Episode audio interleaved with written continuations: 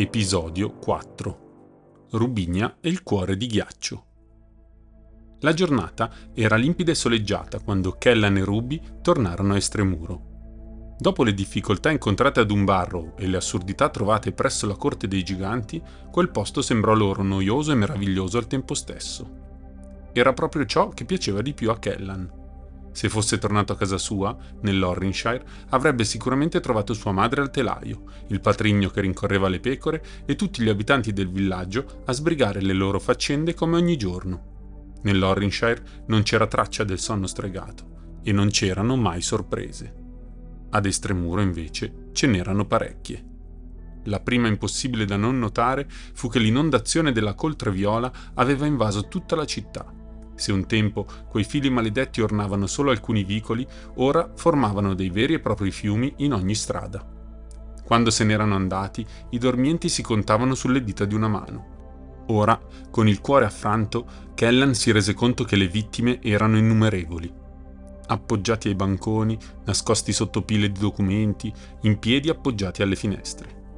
Anche Ruby era sconcertata da quello spettacolo. Era troppo orgogliosa per dirlo, ma lui lo percepì dal suo respiro mentre camminavano per strada. Lo vide nei saltelli che faceva per evitare di sfiorare la nebbia e nella sua posa rigida quando si fermavano. Attento a dove metti i piedi, gli disse. Non possiamo permettere che il nostro eroe si addormenti. Dai, non prendermi in giro, rispose lui. Mia madre dice sempre che se prendo sotto gamba una cosa importante, allora lo faranno anche gli altri, e quella cosa diventerà qualcosa di cui nessuno si preoccuperà. E comunque per ora sei tu l'eroina. Ruby sorrise. Tua madre mi sembra proprio una brava persona, ma su questo ti sbagli. È Peter l'eroe della nostra famiglia. Crescere la sua sorellina da solo ed essere il miglior cacciatore della città. Poi saltò un dito di nebbia. Beh, quello significa essere un vero eroe. Mmm, penso che ci siano molti modi per essere un eroe, controbatté Kellan. Peter lo è sicuramente, ma lo sei anche tu. E anch'io vorrei esserlo un giorno. Sei in missione e questo è già un primo passo, replicò Ruby. Attraversarono le strade della città fino a raggiungere una piccola capanna ai suoi margini.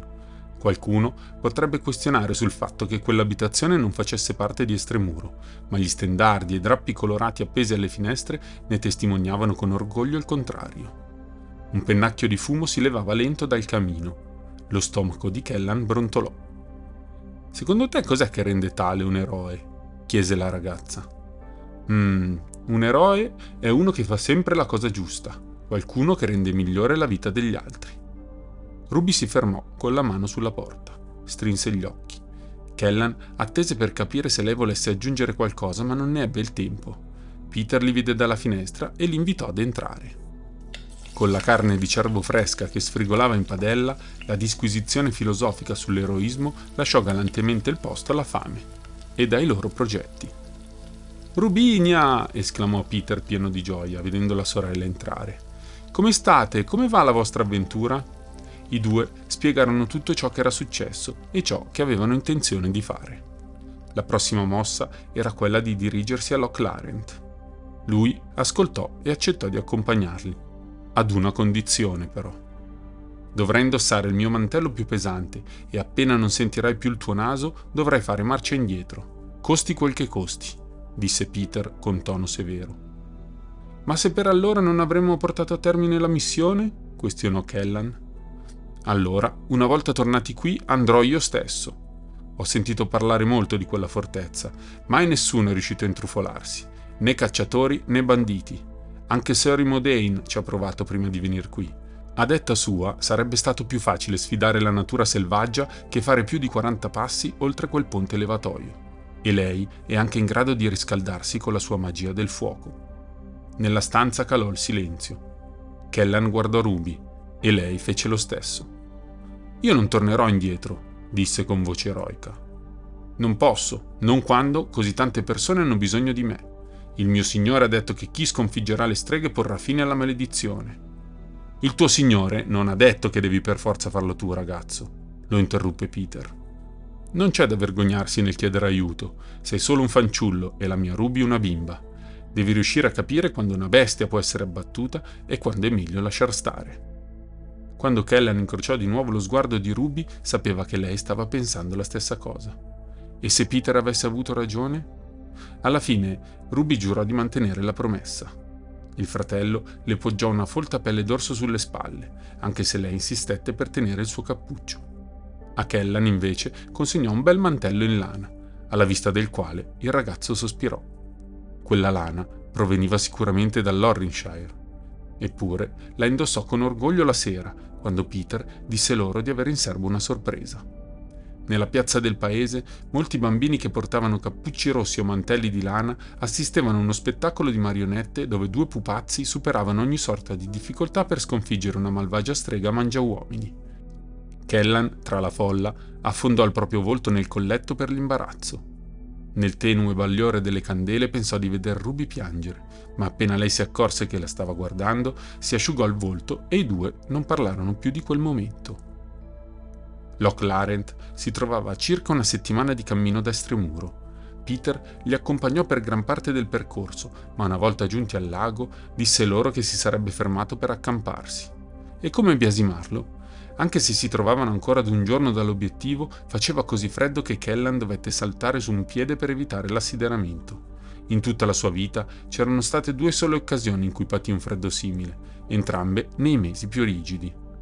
Lui e la sua famiglia dormivano nella stalla, sepolti sotto le pecore per recuperare più calore possibile. In quell'occasione si chiese se fosse veramente possibile congelare. Nella sua esperienza l'acqua o forse anche la birra potevano farlo, ma le persone no. Adesso non ne era più così sicuro, ma non ne parlò. E nemmeno Ruby lo fece. Peter era più a suo agio. Sebbene gli accordi fossero chiari, chiese: Sei certa di non volere che venga anch'io? No, sei sulla via del recupero tu, rispose lei, anche se Kellan avvertì un certo timore nelle sue parole. E poi credo sia giusto che provi da sola questa volta, per vedere fin dove posso spingermi. Salutarono Peter. Lui li abbracciò, augurò loro ogni bene e si soffermò accanto al fuoco mentre li vide andarsene. Più volte Ruby si guardò alle spalle, cercando la sua sagoma dai tratti caldi, illuminata dalla luce del fuoco. Tutto il resto in quel luogo aveva riflessi blu, viola o al limite verdi. Il cielo sopra di loro era screziato con il riflesso di quei tre colori sovrapposti. Sotto la superficie ghiacciata del lago, inquietanti bagliori di azzurro e blu si alternavano, attirando la loro attenzione. Kellan credette di vedere due grandi occhi luminosi sotto la cortina gelata, ma quando tentò di mostrarli alla sua compagna, erano già spariti. La cosa che più l'impressionò, però, fu il castello. Vederlo nello specchio era stata una cosa, osservarlo di persona un'altra. Kellan non aveva idea di quanto fosse grande fino a quel momento. La torre principale si ergeva fiera su di una scogliera che dominava il golfo, inespugnabile, a strapiombo sulle acque congelate, ma la follia dell'architetto invisibile che aveva progettato quella roccaforte non finiva lì. Una moltitudine di porte conducevano ad ulteriori costruzioni C'erano ponti levatoi che non portavano da nessuna parte, una serie infinita di bastioni, ognuno dei quali faceva da preludio ad un successivo portone. Kellan contò almeno cinque cancellate consecutive. Erano riusciti a entrare nella casa di una strega, ad arrampicarsi su un'enorme pianta di fagioli ed erano sgattaiolati sotto l'ingresso della roccaforte di un gigante. Ma non avevano mai provato ad espugnare un castello. La strada davanti a loro, lastricata di scintillanti ciottoli di cristallo, sembrava più una minaccia che un invito a procedere. Eppure Kellan non esitò a percorrerla. La paura non è nulla di fronte a un bene superiore, disse a se stesso. Ma Ruby si bloccò, con un piede sul ghiaccio scricchiolante. Questo è un po' diverso dall'altra volta, vero? Solo se lasci che lo sia, disse Kellan tenendole la mano. Almeno stavolta non dobbiamo arrampicarci. Ruby sorrise emanando una piccola nube di vapore, strinse la sua mano e si avviò per il sentiero. Non dirlo forte, eh, altrimenti Trojan potrebbe sbucare dalla neve. Non sarebbe poi una cosa così negativa, esclamò Kellan. I posti di cui parlava sembravano fantastici, no? Ruby fece una smorfia. Quei posti erano inventati, Kellan. In tutta la mia vita Estremuro non ho mai sentito nessuno parlare di un circo del dolore. Ma che diavolo significa? Non ne ho idea, Pensavo fosse qualche pratica da spiritello. rispose Kellan cercando di non far trasparire il disappunto dal tono della sua voce, ma Ruby era troppo intelligente per non notarlo. Vuoi davvero conoscere di più di quelle terre, vero? Dei boschi incantati e dei luoghi abitati dagli spiritelli e dalle fate, disse Ruby. Poi gli strinse la mano. Sono sicura che una volta finito tutto questo sarai tu la celebrità in città. Lui non ne era così sicuro. Una parte di lui si chiedeva quale fosse il problema. Era forse troppo fatato per gli esseri umani o magari troppo umano per fate e spiritelli?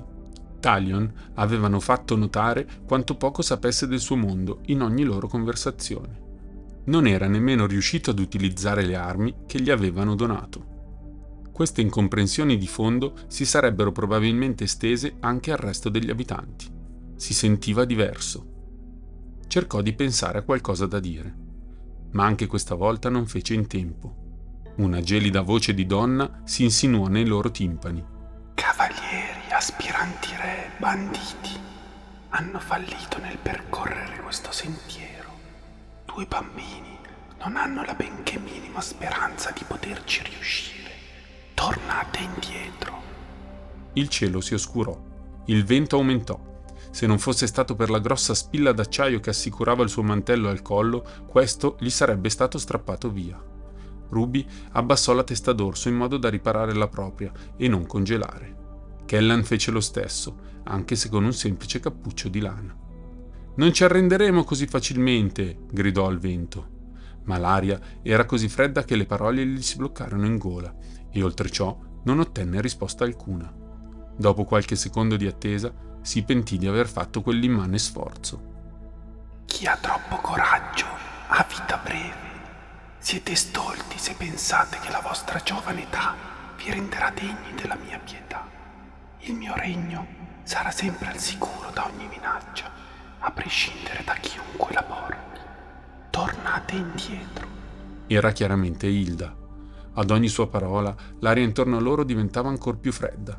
La bufera aumentò a tal punto che dovettero camminare inclinati in avanti per poter procedere, ma nonostante ciò non si fermarono. Kellan continuava a guardare Ruby mentre camminavano. Non riusciva a vedere completamente il suo viso, ma ciò che riusciva a scorgere era rosso, come il suo cappuccio. Sicuramente non sentiva più il suo naso. Non è necessario continuare. Vuoi fermarti? Al che Ruby gli lanciò uno sguardo intimidatorio. E lasciare che quella strega vinca? No, non vincerà se laggiù ci arrivo io, disse Kellan parlando con la bocca nascosta dalla sciarpa per cercare di scaldarsi. Se continuiamo... Morirete, lo interruppe la voce di Hilda. Questo è il mio ultimo avvertimento. Ascolta le tue stesse parole e torna indietro. La coltre innevata era diventata talmente spessa che intorno a sé poteva scorgere solo un muro grigio e bianco. Girò su se stesso cercando di capire dove si trovava il castello. In lontananza vide una debole macchia scura. Si trovava a circa un miglio di distanza, se non di più. Kellan sbatté le palpebre congelate. Avrebbe potuto fare marcia indietro, ma così facendo il popolo non si sarebbe mai svegliato e lui non avrebbe mai potuto sapere chi davvero fosse suo padre. Non si può riconoscere un eroe, un eroe in missione fino a quando non se ne vede uno, balbettò Ruby accanto a lui, e poi sorrise e questo lo fece sentire un po' più coraggioso. Io invece sì, e anche loro muoiono come chiunque altro. Non sei il primo e non sarai l'ultimo, rispose Hilda con la voce che si perse nell'ululato del vento o di qualche creatura che si nascondeva in esso. La prima che gli venne scagliata contro si muoveva troppo velocemente perché potessero vederla. Una striscia di un ceruleo intenso attraversò il loro campo visivo. Udirono un suono di vetri infranti.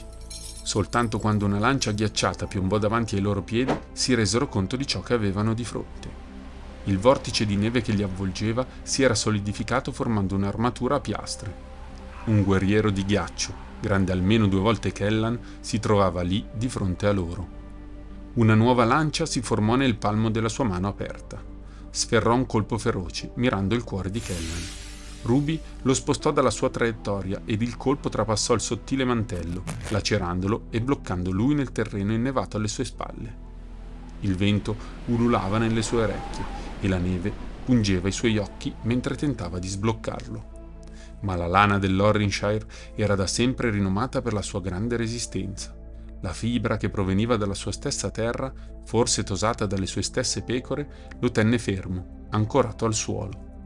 Per quanto ci provasse, non riuscì a strappare quell'angolo impigliato. Finché la sua arma rimarrà incastrata là, non potrà farti male, gridò Ruby. Liberati del mantello, su. Ma non ci riuscì. Le sue dita irrigidite dal gelo non riuscivano a premere sul fermaglio che assicurava la sua protezione contro il freddo. E anche se fosse riuscito a farlo, sarebbe morto congelato dopo qualche istante. Kellan incrociò lo sguardo del suo nemico tramite la coltre. I suoi occhi si spostarono sulla sua mano libera vide che dalla neve stava plasmando una nuova arma, un'ascia. Ruby, vai avanti, urlò. Non dire stupidi. La sua risposta venne interrotta appena la sua testa si trovò capovolta a mezz'aria. Un altro guerriero si era materializzato a fianco a lei e la teneva in pugno. Una spada premeva contro la sua gola. No, non era così che doveva andare. Va bene essere nei guai, ma ogni situazione deve avere almeno una via di uscita. In ogni storia, in ogni racconto c'è sempre qualcosa di geniale che l'eroe riesce a fare. Ma lui non aveva armi adatte e non conosceva alcun incantesimo perché sua madre non gliel'aveva aveva mai insegnati e suo padre non ha mai... Il guerriero preparò un colpo. Papà, ti prego, piagnucolò Kellan. Allungò la mano impugnando gli steli con Elsa a cesto.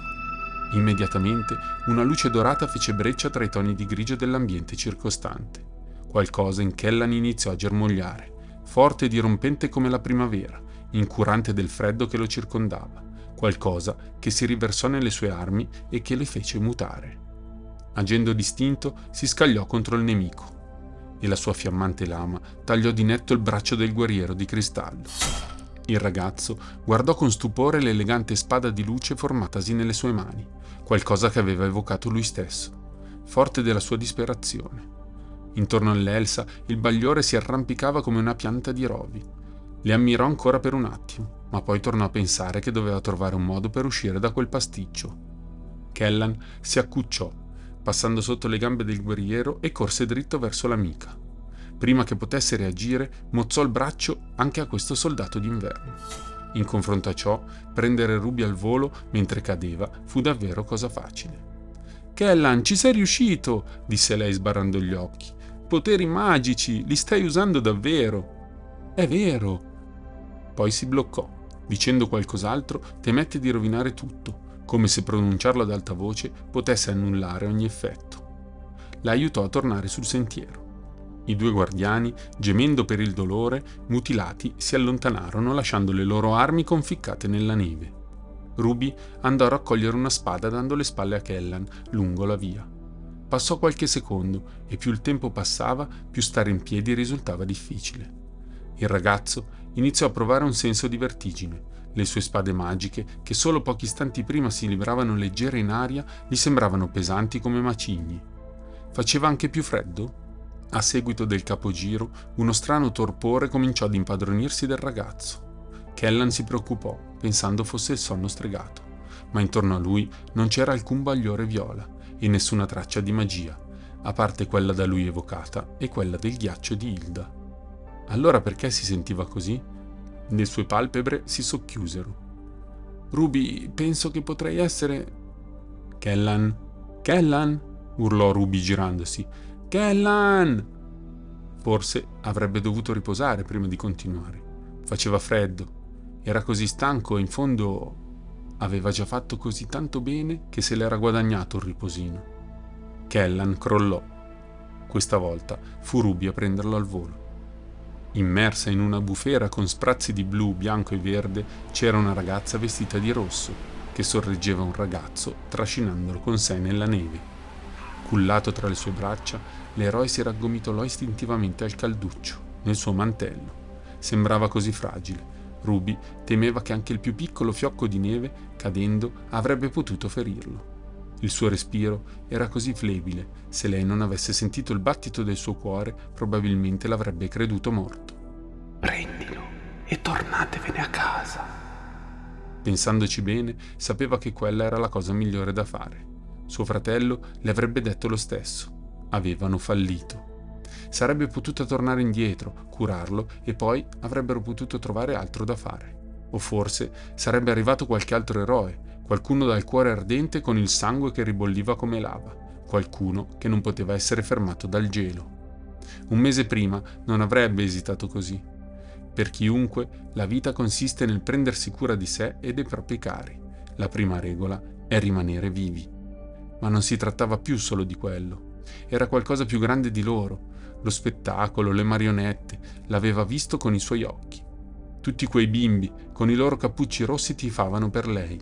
Cosa penserebbero ora se abbandonasse qui? Cosa direbbe Kellan al suo risveglio, sapendo che non avrebbe mai saputo chi fosse suo padre? E come potrebbe lei stessa continuare a convivere con quel sonno maledetto? Ruby si fece forza. Iniziò a camminare. La neve iniziò a scricchiolare sotto i suoi piedi. Il vento fischiava forte nelle sue orecchie. I suoi passi sembravano pesanti come quelli dei giganti. Era dura, Ognuno di essi sembrava una battaglia. Non gli devi nulla. Non è necessario sentirsi in debito per aiutare chi ti sta accanto, sbraitò Ruby urlando al vento. Non ci fu risposta. Per diverso tempo non ci fu alcun suono a parte quelli portati dalle raffiche, dalla neve e dal suo respiro affannoso. Rumori che ormai le permeavano i pensieri, senza fargli più nemmeno percepire il cuore di Kellan. Lo guardò sulle sue ciglia si era posato un sottile strato di brina. Anche se era ancora lontana, si stava avvicinando al castello, sempre più in là, ad ogni passo, ad ogni battaglia vinta. Spostò un piede, poi l'altro. Le gambe le facevano male. Lui è piccolo e debole. Tu sei robusta e forte. Il sangue dei cacciatori scorre in te. Abbandonalo e forse riuscirai a giungere al mio cospetto. Ruby, nonostante respirasse polvere di vetro, aprì la bocca e urlò. Grazie, continua pure a parlare. Mi stavo proprio annoiando e mi sentivo sola. Si levò una forte raffica, probabilmente indice del malcontento della strega, che la fece ruzzolare nella neve. Lei e Kellan stramazzarono al suolo. Il freddo su tutto il corpo le portò via le forze che aveva provato a conservare con tutto il suo impegno. Ogni arto pesava come una montagna. Eppure riuscì a sollevarli di nuovo. Eppure si rimise in piedi. Sollevò il ragazzo, lo ripulì dalla neve e lo trascinò con sé ancora una volta. Non la sfiorò nemmeno l'idea di abbandonarlo. Si incamminò, ancora un piede e poi l'altro. Sai cosa penso? gridò al vento. Penso che anche tu ti senta sola. È per questo che continui a parlarmi. Non hai nessun altro con cui confidarti, vero? Un'altra raffica, ancora più potente. Questa volta una secchiata di acqua che si trasformò presto in grandine la colpì. Si rannicchiò. Fu il suo mantello a subire la peggio, ad attutire quel colpo. Vattene. Imperterrita, Ruby strinse più forte il corpo dell'amico e continuò ad avanzare. I cancelli spettrali si delinearono davanti a lei. Da quanto stava camminando? Le sembrava un'eternità. Si voltò e osservò quel poco che rimaneva delle sue impronte nella neve. Il resto era una semplice distesa di bianco a perdita d'occhio. Peter le aveva detto che arrivare al ponte levatoio sarebbe stata la parte più semplice. Attraversarlo li avrebbe uccisi. Quando riuscì a scrutare sotto di esso, lo capì da sola. Decine di cumuli si innalzavano sopra la candida neve, ammassi di corpi celati alla vista. Se avessero fatto quella fine, sarebbero stati ancora più piccoli, insignificanti. Nemmeno Peter sarebbe stato in grado di trovarli. Torna indietro quando non sentirai più il tuo naso, le aveva detto, e lei gliel'aveva promesso. In realtà era da parecchio che non sentiva più il suo naso. Ruby mise un piede sul ponte. Su di esso non c'era alcuna barriera naturale che potesse mitigare il vento né alcuna struttura che potesse offrire riparo dalla grandine e dalla neve. Nel momento stesso in cui si trovò completamente esposta, le intemperie si accanirono su di lei, da ogni direzione. Iniziarono a tremarle le dita. Credette di non poterle più muovere. Ma non aveva bisogno di farlo. Anche congelate avevano ben salda la presa e lei poteva continuare a camminare. Un passo e poi un altro. Sei pazza nel voler Forse, rispose Ruby. In effetti non poteva obiettare. Era solo a un quarto di quell'immensa passerella e già sembrava impossibile sollevare i piedi. Morirai qui. Finché non lo sarò, ci proverò, continuò la ragazza camminando, come un ubriaco che rincasa dopo una serata al pub. Devo provarci. Non hai motivo di fare tutto ciò. Per la prima volta notò un velo d'ansia nelle parole della strega. Per la prima volta le sembrò turbata. Ma perché? Perché ti ostini tanto? Perché il mio amico vuole sconfiggerti, così potrà incontrare suo padre e salvare il regno, e non sarò certo io a tradirlo, la interruppe lei. Un terzo del percorso era alle sue spalle e aveva già contato almeno cinque cadaveri su di esso. Rinunceresti alla tua vita per Perché è la cosa questo giusta da motivo? fare. Un altro passo, un altro ancora. Le sue ginocchia cedettero. Non riuscì più a camminare. Ma non era un problema. Poteva continuare a carponi. Prese Kellan e se lo caricò sulla schiena, con le braccia che penzolavano di fronte a lei, e si tuffò di nuovo nella neve. Aveva freddo, era esausta, ma nonostante si sentisse goffa, doveva provarci. È inutile, lo sai anche tu. Non credo. Lui avrebbe fatto lo stesso al mio posto e sicuramente non avrebbe pensato fosse inutile, disse Ruby. Probabilmente la cosa non avrebbe funzionato. Lo sapeva anche lei, ma nonostante ciò era decisa a continuare. Anche se fosse svenuta, se fosse stata inghiottita dalla neve, avrebbe provato a proteggere Kellan e lui si sarebbe svegliato prima o poi. Il suo sangue fatato l'avrebbe sicuramente aiutato e poi, una volta giunto al castello, avrebbe potuto aiutarla lui stesso. Tentando di illudersi con le sue convinzioni, cercò di raggiungere il prossimo appiglio. Pensò di trovare un gelido blocco di metallo invece si stupì nel vedere un palmo teso davanti a lei. Cinque candide dita che terminavano con unghie finemente appuntite. Sul polso un lucente bracciale di cristallo. Prendi la mia mano. Quella voce era la stessa di prima. Era la strega. Ma cosa ci faceva lì? Ruby iniziò a tremare nel caso il freddo non fosse già stato sufficiente. Fece un respiro. Suo fratello aveva incontrato una strega e sapeva bene in cosa fosse stato trasformato. Scosse la testa. No, io non... Non ti farò del male, esclamò la strega. So che non mi crederai, quindi te lo dimostrerò. La donna si inginocchiò accanto alla ragazza. Il suo volto sembrava triste. Nessun abito bianco, nessuna corona splendente e nessun incantesimo potevano nascondere la solitudine del suo sguardo. Lentamente la bufera intorno a loro svanì. Le nuvole lasciarono spazio ad un candido chiarore fino a che non rimase una leggera nevicata. Tutto si placò. In quel candido silenzio la strega si chinò su Kellan. Cari fanciulli, avete affrontato molte fatiche e sacrifici. Gli diede un bacio sulla fronte e poi fece lo stesso con la ragazza. Siate i benvenuti nella dimora dell'inverno. La magia accarezzò la pelle di Ruby, che iniziò a perdere lucidità. Che cosa stai facendo? balbettò. Vi tengo al sicuro, rispose la strega. Ruby avvertì delle dita gelide passarle tra i capelli. Una carezza? Avevi ragione, temo. Mi sento davvero sola. Forse l'avevo anche dimenticato, ma tu mi hai mostrato ciò a cui ho rinunciato isolandomi qui, in questo castello. La vista della ragazza cominciò ad annebbiarsi. Dormi, piccolina. Quando vi sveglierete entrambi scoprirete la verità. I due ragazzi si svegliarono parecchie ore dopo in una stanza di cristallo. Due golem, fatti dello stesso ghiaccio scintillante delle pareti, sorvegliavano il loro sonno. Erano avvolti in soffici coperte, fatte di uno spesso e caldo materiale, e davanti a loro c'era un'abbondante colazione riposta su un vassoio a specchio. Del sidro, fette di torta, zuppa e tutto ciò che potevano sperare per riscaldare corpo e spirito si trovava proprio lì, a portata di mano, sotto una rilucente teca. Kellan, senza pensarci due volte, allungò la mano. La sua testa pulsava e il suo stomaco brontolava. Ruby, con uno scatto, gli prese il polso e lo fermò. Quella è opera della strega, disse. Sì, colei che non vuole farvi del male, rispose una voce dall'altra parte della stanza. Hilda si alzò dalla sedia e posò il libro che stava leggendo. prese una tazza e un piattino e si sedette di fronte ai due ragazzi. Sono molto felice di vedere che state bene. Come facciamo ad essere certi che non sia un tranello? esclamò Ruby. È vero, ci hai salvato dalla tempesta, ma l'avevi creata tu.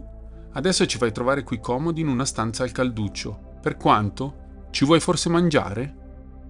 Mangiarvi? Io? Immagino che abbiate conosciuto Agatha, rispose lei. L'abbiamo gettata nel suo stesso calderone, disse Kellan.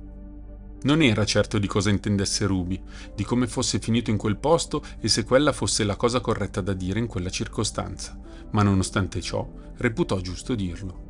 Non capirono se quell'esclamazione avesse infastidito Hilda perché in ogni caso non lo diede a vedere. Non meritava altro, si limitò a rispondere. Io so di essere diversa da loro, le altre due intendo. Loro hanno sempre cercato il potere a me interessava solo rimanere da sola. Kellan lanciò un'occhiata all'amica. Aveva solo un vago ricordo della voce della strega, ma ascoltandola si sentiva proprio agio. Strinse la mano di Ruby. Anche se preferisci stare sola anziché in mezzo alla gente, è sempre un bene avere degli amici. La regina delle nevi sorrise nonostante sembrasse che il suo viso non fosse avvezzo a quel genere di cose. È così, rispose anche quando gli amici sembrano molto scettici. Ruby, ancora diffidente, aggiunse Mi sto solo preoccupando per lui. Una risata uscì dalle labbra della strega, ancor più inappropriata del precedente sorriso. Io non ti porto rancore, ma sei proprio scettica, eh? Altri due regali sinceri riusciranno a convincerti delle mie reali intenzioni? Ruby attese a braccia conserte con un broncio sul viso. Nel frattempo Kellan, libero dalla presa, si servì del sidro e addentò la torta. Per lui, Hilda non poteva avere cattive intenzioni, oppure, anche le avesse avute, probabilmente le aveva lasciate fuori dalla stanza. Inoltre, sua madre gli aveva insegnato che è da maleducati rifiutare un'ospitalità del genere. Ma si bloccò con il boccone fra i denti quando vide ciò che stava facendo Hilda iniziò a far volteggiare le dita con un gesto lieve e preciso, si sfilò la corona dalla testa e l'appoggiò delicatamente sul tavolo davanti a loro. Ecco, ora sento un peso in meno. Portatela al Signore benevolo. Sarà la prova della mia sconfitta. Come? Sei sicura? sbiascicò Kellan. Non sei affatto sconfitta se sei ancora a piede libero, rispose Ruby. Chi ci dice che appena ce ne andremo non continuerai a estendere il tuo dominio facendo morire la gente assiderata? Io, disse la strega. Poi indicò la finestra. Date un'occhiata là fuori. Senza quella corona i miei poteri sono alquanto limitati e sarò giusto in grado di sostenere una piccola dimora per me e per alcuni dei miei guardiani. Ruby strizzò gli occhi e corse alla finestra seguita da Kellan. Il sole del mattino si rifletteva sulle mura del castello, rischiarando l'acqua limpida che scorreva copiosa lungo la pietra. Piccoli ruscelli si riunivano formando cascate e laghetti su tutto il fianco della scogliera. La corazza di ghiaccio che racchiudeva il castello aveva iniziato a sciogliersi. Credo che dica la verità, chiosò Kellan. Poi si girò verso la donna. È stata una cosa molto coraggiosa da parte tua. Rinunciare al potere, intendo. Mia madre mi ha sempre detto che tutte le streghe sono andate miere proprio per quello. Tua madre non diceva il falso, disse Hilda, ma del resto qualcuno mi ha dato molta ispirazione. Ruby si sedette. Non sapeva ancora cosa pensare, ma finalmente si concesse un po' di sidro. Kellan raccolse la corona e se la pose in grembo. Hai detto di aver due regali per noi, giusto? Cos'altro volevi darci? Un dono immateriale, Informazioni, disse Hilda. Vi ho sentiti mentre vi avvicinavate. Voi servite il Signore benevolo, giusto? E appena lascerete questo castello ci sarà sicuramente uno dei suoi portali ad attendervi. Bene, questa volta voglio che lo varchiate consci di una cosa importante. Ovvero? chiese Ruby perplessa. Hilda si diresse alla finestra e osservò all'esterno prima di rispondere. È vero, siamo state noi a lanciare il sonno stregato sul reame, ma non l'abbiamo creato da sole. Non avremmo mai potuto farlo. Ciò sarebbe andato al di là di ogni nostro potere. Cosa?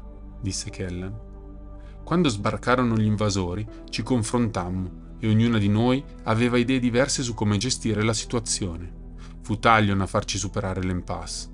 La maledizione del sonno di Ariette, ci disse, sarebbe stato il modo più sicuro per fermarli. Ma noi tre non avremmo mai potuto lanciare un incantesimo di quella portata e non avremmo mai neppure preso l'idea in considerazione. Un tempo, forse, potevamo avere qualche chance, quando eravamo in quattro, ma nostra sorella è morta vent'anni or sono. E Talion, per quanto potente, aveva bisogno di noi per farlo, proprio come a noi mancava la quarta fonte magica. Così ci ha offerto la possibilità di salvare il reame e ci garantì delle ricompense per il nostro aiuto. Ah, gli spiritelli e i loro doni. Kellan deglutì. Ma ci hanno detto che avete addormentato chiunque senza far distinzioni. Hilda lisciò i capelli del ragazzo. Doveva soltanto servire a fermare gli invasori. Il fatto che in seguito si sia diffuso come un morbo credo proprio sia stata opera di Ariette. Ne sono certa avrà colto al volo l'occasione per lanciare una maledizione di tali dimensioni in modo da avere un esercito di schiavi ai suoi ordini. Probabilmente avrebbe accettato anche nel caso il Signore Benevolo non gli avesse offerto alcun dono. Ma la mia doveva essere un'impresa eroica, rispose Kellan. Le sue labbra iniziarono a tremare e la sua voce vacillò. pensavo che, che stessimo facendo la cosa giusta, ma è stato Talion a far tutto ciò. Voi state facendo la cosa giusta, lo rimproverò Hilda. Talion vi ha mandato a sistemare il pasticcio che noi quattro insieme abbiamo combinato. Questa è sicuramente una cosa nobile e giusta, ma è meglio essere consci di quello che si sta facendo per prendere le proprie scelte consapevolmente. Ruby lo abbracciò, ma Kella non riuscì a smettere di tremare. Talion aveva creato tutto questo. Gli spiritelli non dovrebbero mentire, no? Le vecchie fattucchiere, tre in numero, hanno il reame coperto con un sonno stregato. Kellen strinse la corona che teneva in grembo e corse fuori dalla stanza, attraversò i tortuosi corridoi e scese le scale a chiocciola nonostante non conoscesse la strada. Dietro di lui Hilda provò a chiamarlo, ma lui non l'ascoltò, con il sangue che ormai gli dava alla testa. Quando finalmente riuscì ad arrivare all'esterno, constatò che la strega aveva ragione. C'era un portale ad attenderli. Il ragazzo vi si avvicinò, ma non riuscì a varcarlo. La mano di Ruby l'afferrò e lo bloccò prima che potesse compiere il suo passo. Era completamente sudata e senza fiato dopo averlo rincorso, ma era lì con lui. Insieme, ricordi? gli disse. Kellan non rispose. Il groppo in gola era troppo grande. Si limitò ad annuire e attraversò il portale. Insieme i due eroi entrarono nel reame incantato la terra dei falsi castelli e delle false speranze. Talion attendevano sul trono, come sempre, quasi sdraiati, scrutando la scena. Valorosi avventurieri, gloria e onore avete conseguito. Kellan scagliò la corona che finì poco distante dal piedistallo fatato, al che il volto del signore benevolo mostrò segni di incertezza verso il ragazzo. Lo spirito di tuo padre sembra finalmente manifestarsi, ragazzo. Dimmi, cosa ti turba? Ci avete mentito, sbottò Kellan. Agitando una bacchetta di biancospino, fecero sì che un'ancella fatata raccogliesse e portasse via il prezioso dono. Dopodiché, Talion, per la prima volta, si sistemarono e si sedettero in maniera composta. Gli esseri fatati non mentono, dissero. Sarebbe un'eresia per noi. Se dovessimo mentirvi, il nostro sangue si raggrumerebbe come latte variato. Abbiamo saputo come è nata la maledizione, continuò Ruby. Sappiamo che siete stati voi ad avere l'idea. Ci state usando, vero? Talion si appoggiarono allo schienale. Si trattava di un ghigno quello sul loro volto. Kellan pensò di sì e iniziò ad odiarli per quello. Ah, dunque è questo ciò che vi turba. È una cosa disdicevole essere usati per un nobile fine? La spada di un cavaliere non si lamenta nel macchiarsi di sangue. Ma non è la stessa cosa, protestò Kellan. Ci avete chiesto se fossimo puri di cuore, avete detto che mi avreste aiutato a trovare mio... Era imbarazzante crollare in quel modo, piangere di fronte al re di tutte le fate. Eppure Kella non riuscì a impedire che la sua voce si incrinasse o che le sue lacrime iniziassero a cadere. Si passò una mano sugli occhi nel tentativo di asciugarli. Vi abbiamo creduto, davvero pensavo lo conosceste. Ed infatti è così, dissero Talion. Il pianto di Kellan non ebbe effetto alcuno. E ti diremo tutto ciò che sappiamo se porterai a termine la tua missione. O forse ti rifiuterai di salvare il reame perché non ti aggrada il motivo per cui lo stai facendo? Kellan strinse i pugni. Io non ho detto, ma non è così facile. Nella nostra terra nulla è semplice come sembra, continuarono. Eriet troverai al castello di Ardenvalle, sconfiggendola porrai fine alla maledizione.